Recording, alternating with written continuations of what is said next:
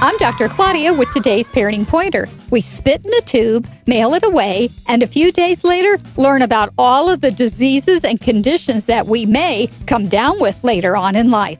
Is this healthy for you? As it turns out, not so much. This information may cause you to believe that you've had symptoms in the past. People told they're at risk for depression recall having those symptoms previously. And if you learn that you're not going to get diseases, you may get too relaxed about monitoring your health and feel genetically invincible. It's not a free pass to do as you please. When people are told they're not prone to obesity, they stop exercising and eating healthy. Learning about potentially serious diseases may help you to get serious about taking care of yourself. Go ahead, take the test, but understand that the results may change your behavior.